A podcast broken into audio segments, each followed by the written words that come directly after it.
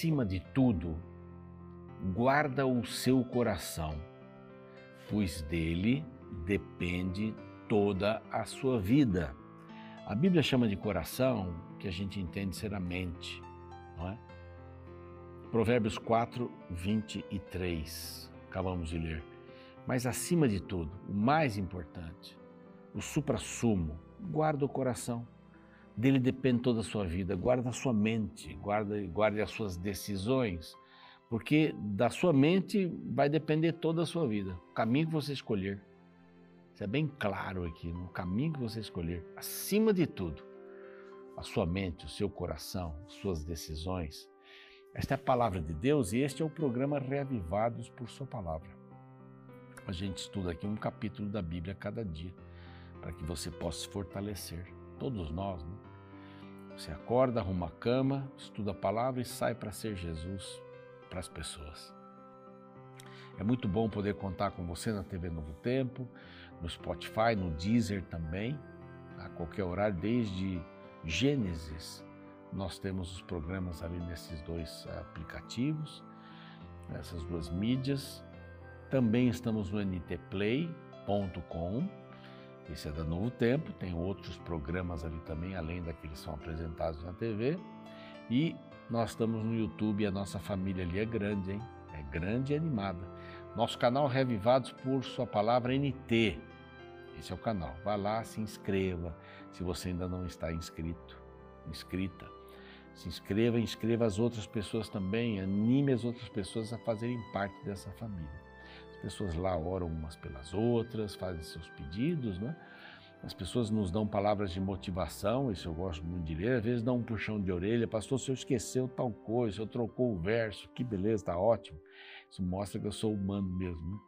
Mas isso acontece, sou grato pela sua ajuda e continue nos ajudando. As palavras de motivação para a nossa equipe sempre vêm ali. Então, somos agradecidos a vocês. Mas não se esqueça, se inscreva se você ainda não está inscrito, é bem simples, reavivados por sua palavra NT. Também agradecemos àqueles que estão nos apoiando com suas ofertas, são os anjos da esperança, as anjas da esperança e os anjinhos da esperança. É uma alegria poder ter você nesse rol de pessoas tão especiais que acreditam que a Rede Novo Tempo tem um papel muito importante para ser cumprido, que é pregar o Evangelho em português e espanhol para todo mundo. Aí está, nosso agradecimento. Se você quiser se tornar um anjo da esperança, está aqui o número telefônico, basta ligar, você vai receber todas as informações, tá bom? Ligue, você vai saber como ser um anjo da esperança também. Bom, os anjos da esperança nos ajudam, né? Rádio, TV, mídias sociais e cursos bíblicos. Eu quero mostrar para você. Esse curso gente tem mostrado aqui vários, várias semanas, meses, talvez até, esse curso falando sobre o Espírito Santo, Deus dos bastidores. Não é? A gente não vê, não tem uma história. Deus o Pai, a gente, Deus o Filho, mas o Espírito Santo, o que é uma força? Um volume que sai para lá e para cá? Não, é uma pessoa que nós não conhecemos ainda exatamente, profundamente, mas temos oportunidade de nos, nos uh, aprofundar um pouco mais. Né?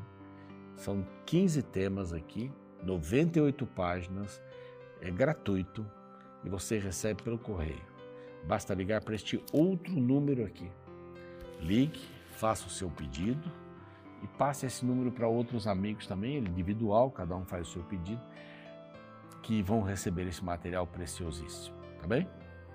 Um presente da Novo Tempo e dos Anjos da Esperança para você. Nós estamos estudando números, estamos já no capítulo 31, faltam aí seis capítulos para terminarmos números, e agora começa a última guerra, a última guerra de Moisés, e é bem interessante aqui todas as coisas que vão acontecer. Aguarde aí, voltamos já já um intervalo rápido para estudarmos capítulo 31.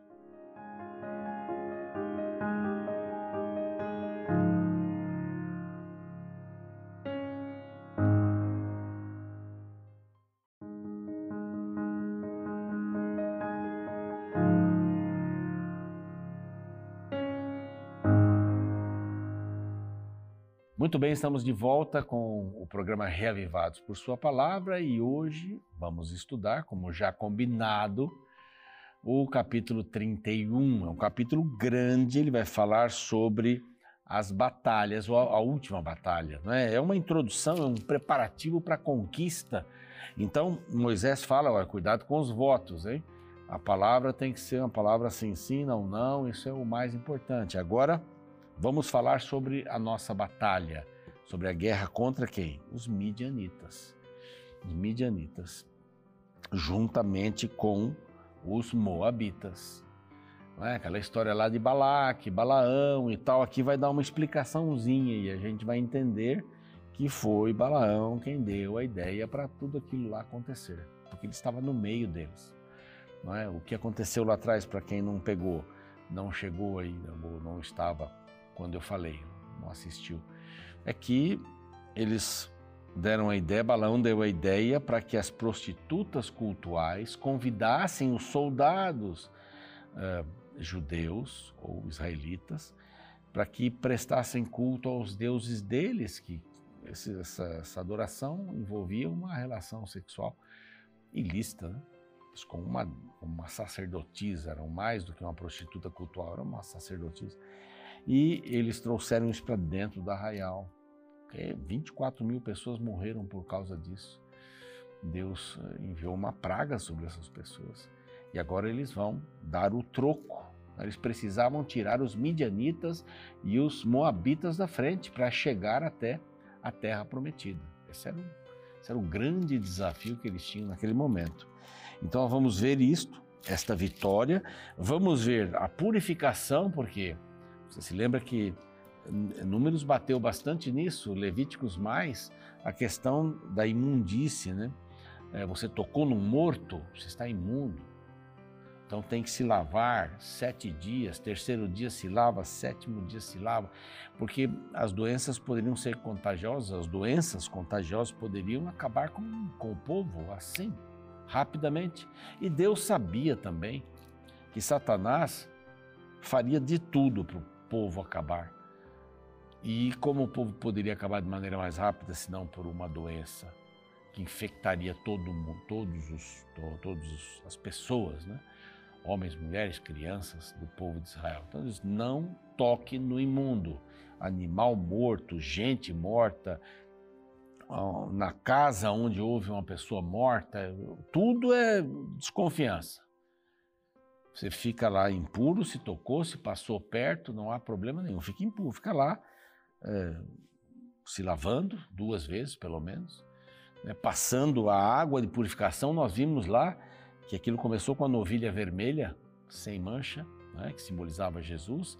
Ela era queimada totalmente, as cinzas misturadas com isopo, com outras coisas mais, e eles mantinham essas cinzas num pote e usavam com água corrente para purificar as pessoas. Alguma coisa aí tinha sentido. Aí o que aconteceu na purificação? Depois houve um espólio da batalha. Houve coisas que eles levaram. Como seria isso dividido? E aqui é uma lição tremenda para a gente. Não é? E finaliza o capítulo com uma oferta especial dos capitães. Todo mundo queria ofertar. Tudo ia para o templo. Então vamos lá, vamos dar uma passada uh, em tudo isso daqui. Disse o Senhor a Moisés: Vinga os filhos de Israel dos midianitas depois serás recolhido teu povo. A última batalha. Era, eram os preparativos para a conquista, a entrada em Canaã. Então, Moisés, essa é a sua última tarefa. Você vai ser vitorioso, estou com você. E Moisés não tinha nenhuma dúvida eh, que seriam vitoriosos. Deus estava com ele, sabia o que era ter Deus para abrir um mar vermelho, para livrá-los de tantos inimigos no caminho. Moisés sabia bem que era isso. Tinha experiência dessa relação com Deus e da sua fidelidade a Deus também. Então falou aqui, olha, só repetindo, em Midianitas, aqui Balaão teve bastante culpa nisso, tá? Falou, pois, Moisés ao povo, dizendo: Armai vossos, vós para a guerra, alguns de vós para a guerra. Como é que foi isso? Verso 4: Mil de cada tribo, doze mil soldados, de 20 anos para cima.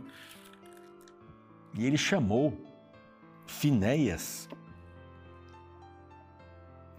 A garganta deu uma rateada. Mas ele chamou Finéias para que esse fosse, não sei se o comandante, o comandante das tropas, mas que ele estivesse ali. E a partir disso, o sacerdote sempre acompanhava para dar a segurança espiritual que o povo precisava. Ele seria o que levaria a, a, a trombeta, lembram-se das trombetas, as duas que foram feitas de, eh, de prata batida, de ouro batido, que elas deveriam tocar e ressoar, ressoar, ressoar. Na guerra, elas eram tocadas de rebate, quer dizer, elas eram tocadas, tocadas, tocadas as duas, ou uma delas era tocada, tocada, para dar direção, para dar entusiasmo para o povo de Israel. Né? E isso aconteceu, planejaram contra os midianitas, como o Senhor ordenara a Moisés, 12 mil homens. Eles eram 601 mil, quase 602, é, desculpe, mil homens ali, era muita gente, né? Então, aqui mataram. Foram, foram para a guerra. E mataram todo homem feito. Então, todo homem de guerra foi morto. Mataram, além dos que já haviam sido mortos, né? os reis dos midianitas. E dá o nome deles aqui: Evi, Requem, Zur, Hur, Hur e Reba. Cinco dos reis midianitas, também Balaão, filho de Beor, mataram a espada. Ele não tinha largado a, a boquinha dele, né, entre aspas, é, as suas previsões, aquele assuntinho de estar perto de alguém que poderia lhe pagar pelo serviço de amaldiçoar alguém. Ele criou essa situação é, dos é, midianitas dentro de Israel e os midianitas mataram com isso 24 mil pessoas. Por causa dessa atitude. Foi por causa de cada um que decidiu, claro, mas por causa disso, 24 mil pessoas. Uma guerra. Aqui eles estavam com 12 mil, metade dos 24. E só enviando as prostitutas cultuais eles mataram 24 mil.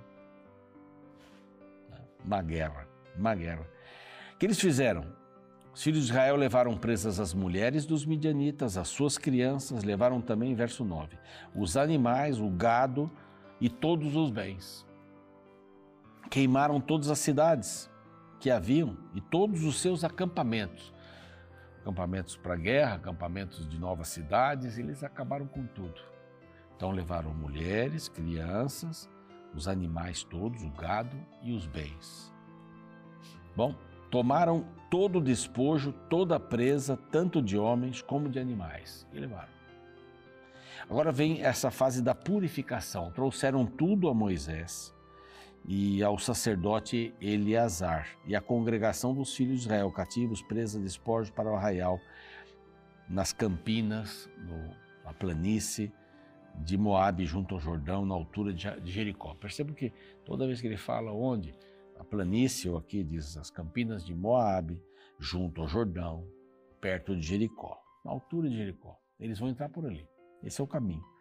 Não é? Então, essa era a última batalha antes da entrada Aqui então fala sobre os cativos. Tinha que haver é, um tratamento em relação aos cativos aqui. Havia a purificação que eles deveriam fazer.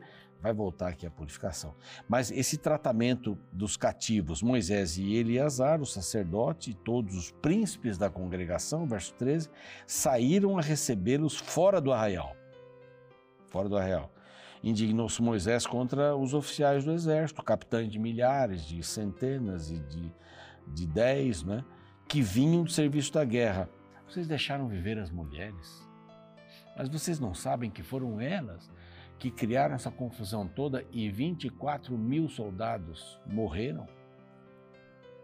Vocês não sabem disso? Então ele disse assim: Eis que estas, por conselho de Balaão, então aqui a gente vê e faz a ligação lá atrás, né? O que aconteceu foi por conselho de Balaão, fizeram prevaricar os filhos de Israel, verso 16, contra o Senhor, no caso de Peor, que era o local de adoração a Baal, esse monte, pelo que houve a praga entre a congregação e 24 mil morreram. Então agora vocês vão fazer o seguinte: matem todas as crianças, todas as do sexo masculino. Isso pode ser uma coisa bem horrível, né? E matai toda mulher que coabitou com algum homem deitando-se com ele. Porém, as meninas e as jovens que não coabitaram, elas vão servir para outros propósitos. Podem vir com vocês, podem viver né, com vocês. Para vós outros, diz aqui. Então, a gente pode dizer assim, mas matou. Eu já falei do livro que, que eu li, Deus mandou matar, né? Aqui tinha um aspecto religioso muito sério. Né? Primeiro, Deus disse: pode ir lá e acabar com tudo, não tem problema não. Vai acabar com todos, todos que moram na cidade, até os animais, em alguns casos ele fala. Porque eles poderiam contaminar Israel com os deuses deles e por Israel não ter matado todas as pessoas. Eu não estou aqui sendo paladino para as mortes, tudo não é isso. Por Israel é um caso, hoje na rua é outro. Mas por eles não terem matado todos os inimigos, Israel continuou e aprendeu a adorar outros deuses. Ele começou, em vez de matar os homens, a trazê-los como presas de guerra. Bom, isso aconteceu e as meninas e as jovens que eram virgens ficaram vivas e vieram e foram levadas. Uh, a purificação dos soldados, né? Ao terceiro e no sétimo dia eles tinham que se purificar, porque tocaram nos mortos, mataram, usaram a espada, os utensílios todos. Todos os, os utensílios deveriam ser é, purificados, as vestes, as obras de pele, os pelos de cabro e toda, todo artigo de madeira que eles trouxeram como presas, como, como espólio, né? Né, desta guerra, e tudo que era duro, tudo que era de metal, ouro, prata, bronze, ferro, estanho, chumbo, deveria passar pelo fogo. A purificação, com a água purificada desses elementos todos, e aqui a purificação pelo fogo, pelo fogo. Tudo aquilo que não era pelo fogo deveria ser purificado pela água. Aquela água, já falei do novilho vermelho aqui. O espólio da batalha aconteceu uma coisa muito bonita, o tempo já está voando aqui, mas eu tenho que falar isso. Aconteceu uma coisa muito bonita. Quem não foi para a batalha, não recebeu nada, recebeu. Metade de tudo aquilo que eles trouxeram era de quem não foi para a batalha. E metade era para quem tinha ido para a batalha. Só que havia uma diferença. Os que ficaram, um pouco mais confortáveis, né, ali, tinham que dar um em cada 50 dos bens que receberam para o templo, como oferta. E os que foram para a batalha tinham que dar um em cada 500 do que receberam para o templo. E o templo foi abastecido, foi abastecido. E aqui fala que né, das quantidades, você pode ver aí depois essas quantidades imensas e o que eles deram para o templo. Né? Bastante coisa. Além de tudo isso, os capitães vieram, a partir do verso 48, bem rapidinho aqui, e disseram, verso 49, Teus servos fizeram a conta dos homens de guerra que estiveram sob nossas ordens, e nenhum falta. Olha que legal, dentre eles e nós. Nenhum. Foram 12 mil, voltaram 12 mil. Quem é a batalha? A batalha é do Senhor. O Senhor queria estabelecer o seu povo no lugar que ele havia prometido. E eles fizeram o que deram tudo que eles pegaram como despojo: ouro, ornamentos de, de eh, para o braço, pulseiras, sinetes, brincos, colares, não é para fazer a expiação por nós mesmos diante do Senhor. Deram tudo para o santuário. Uma oferta, uma oferta excelente aqui diz que foram 166 mil quilos entre ouro, entre prata, em tudo que eles levaram por ali. Uma oferta total. Tudo que recebemos está aqui. Para que o templo pudesse ter condições de se movimentar, os animais e tudo mais. Isso é incrível. Né? Nós temos uma batalha hoje também, temos uma guerra, uma guerra contra o mal. Vamos esperar que o Senhor nos ajude nesta, nesta batalha e nos dê a vitória. A vitória é do Senhor. Lembre-se sempre disso, não é nossa. Essa foi a última batalha de Moisés. Agora ele já vai para a divisão de algumas terras ali, etc. E depois ele vai para o descanso. Ele vai para o descanso, nós vamos ver no próximo livro essa história. Vamos orar? Agradecemos-te, ó Deus, pela história de hoje, pela situação que o Senhor mostrou o poder, uma nação ímpia é, saiu da frente para que Israel pudesse ocupar o espaço que era dele, daquele povo. Que o Senhor possa nos ajudar também nas nossas batalhas, pequenas ou grandes, em nossa vida. E saibamos que o Senhor é quem vence a batalha e que nós precisamos buscar a tua ajuda em nome de Jesus. Amém. Amém. Eu fico por aqui, o programa segue. Amanhã a gente vai se encontrar com o capítulo 32. É esse o capítulo de amanhã. 32. Até lá. Uma das grandes verdades da vida é que nenhuma conquista que alcançamos é feita de maneira individual. Toda vitória é fruto de um grupo de pessoas que nos apoiaram a chegar no topo. Por isso, uma das grandes necessidades de qualquer campeão é reconhecer aqueles que os ajudaram a trilhar o caminho do sucesso. Um caso desses aconteceu em 2021, no contexto das Olimpíadas.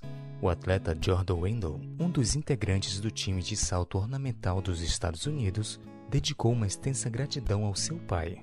A razão é que a vida dele teria sido bem diferente se não tivesse sido adotado pelo pai em um orfanato no Camboja nos anos de 1990, quando estava debilitado e tinha apenas um ano de idade. O homem que salvou o menino desnutrido e com infecção grave chama-se Jerry Rindle, um norte-americano que realizou na época um sonho de ser pai. Por isso que diante de suas conquistas, Jordan sempre as dedicava a seu pai, pois sem ele a oportunidade do esporte nunca teria acontecido. Interessante que no capítulo 31 do livro de Números, encontramos uma atitude de gratidão por parte dos capitães do exército do povo de Israel. O contexto dessa sessão descreve uma terrível guerra entre os israelitas e os midianitas. Mil homens de cada tribo de Israel se reuniram e destruíram o povo de Midian. No meio de tanto terror por causa da guerra, os soldados israelitas perceberam que nenhum deles havia morrido no campo de batalha. Todos retornaram para casa em segurança. Diante de tamanha façanha, a gratidão invadiu o coração dos capitães. A partir do verso 48 lemos: então se chegaram a Moisés os oficiais sobre os milhares do exército, capitães sobre mil e capitães sobre cem, e lhe disseram: Teus servos fizeram a conta dos homens de guerra que estiveram sob as nossas ordens, e nenhum falta dentre eles e nós.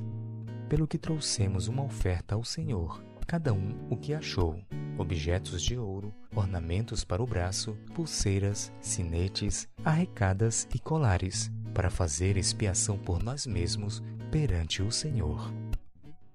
No final da guerra era comum que os soldados distribuíssem os despojos entre si como comemoração pela vitória entre os inimigos. Porém, diante da vitória sobre os midianitas, os soldados israelitas reconheceram que Deus é quem merecia a honra e a glória pela vitória alcançada. Os despojos foram depositados diante do Senhor como um sinal de gratidão. Tal ato era um reconhecimento de que a vitória não era resultado unicamente dos esforços deles. Deus era um pai presente que havia lhe protegido diante do perigo. Sabe, esta história nos lembra de que o nosso sucesso não é fruto unicamente de nossos esforços. Não chegamos ao topo sozinhos. Por isso, aprenda a reconhecer quem te apoiou na subida dos degraus da vida e, principalmente, lembre-se que sem Deus você jamais chegaria onde você chegou e jamais alcançaria o que você alcançou.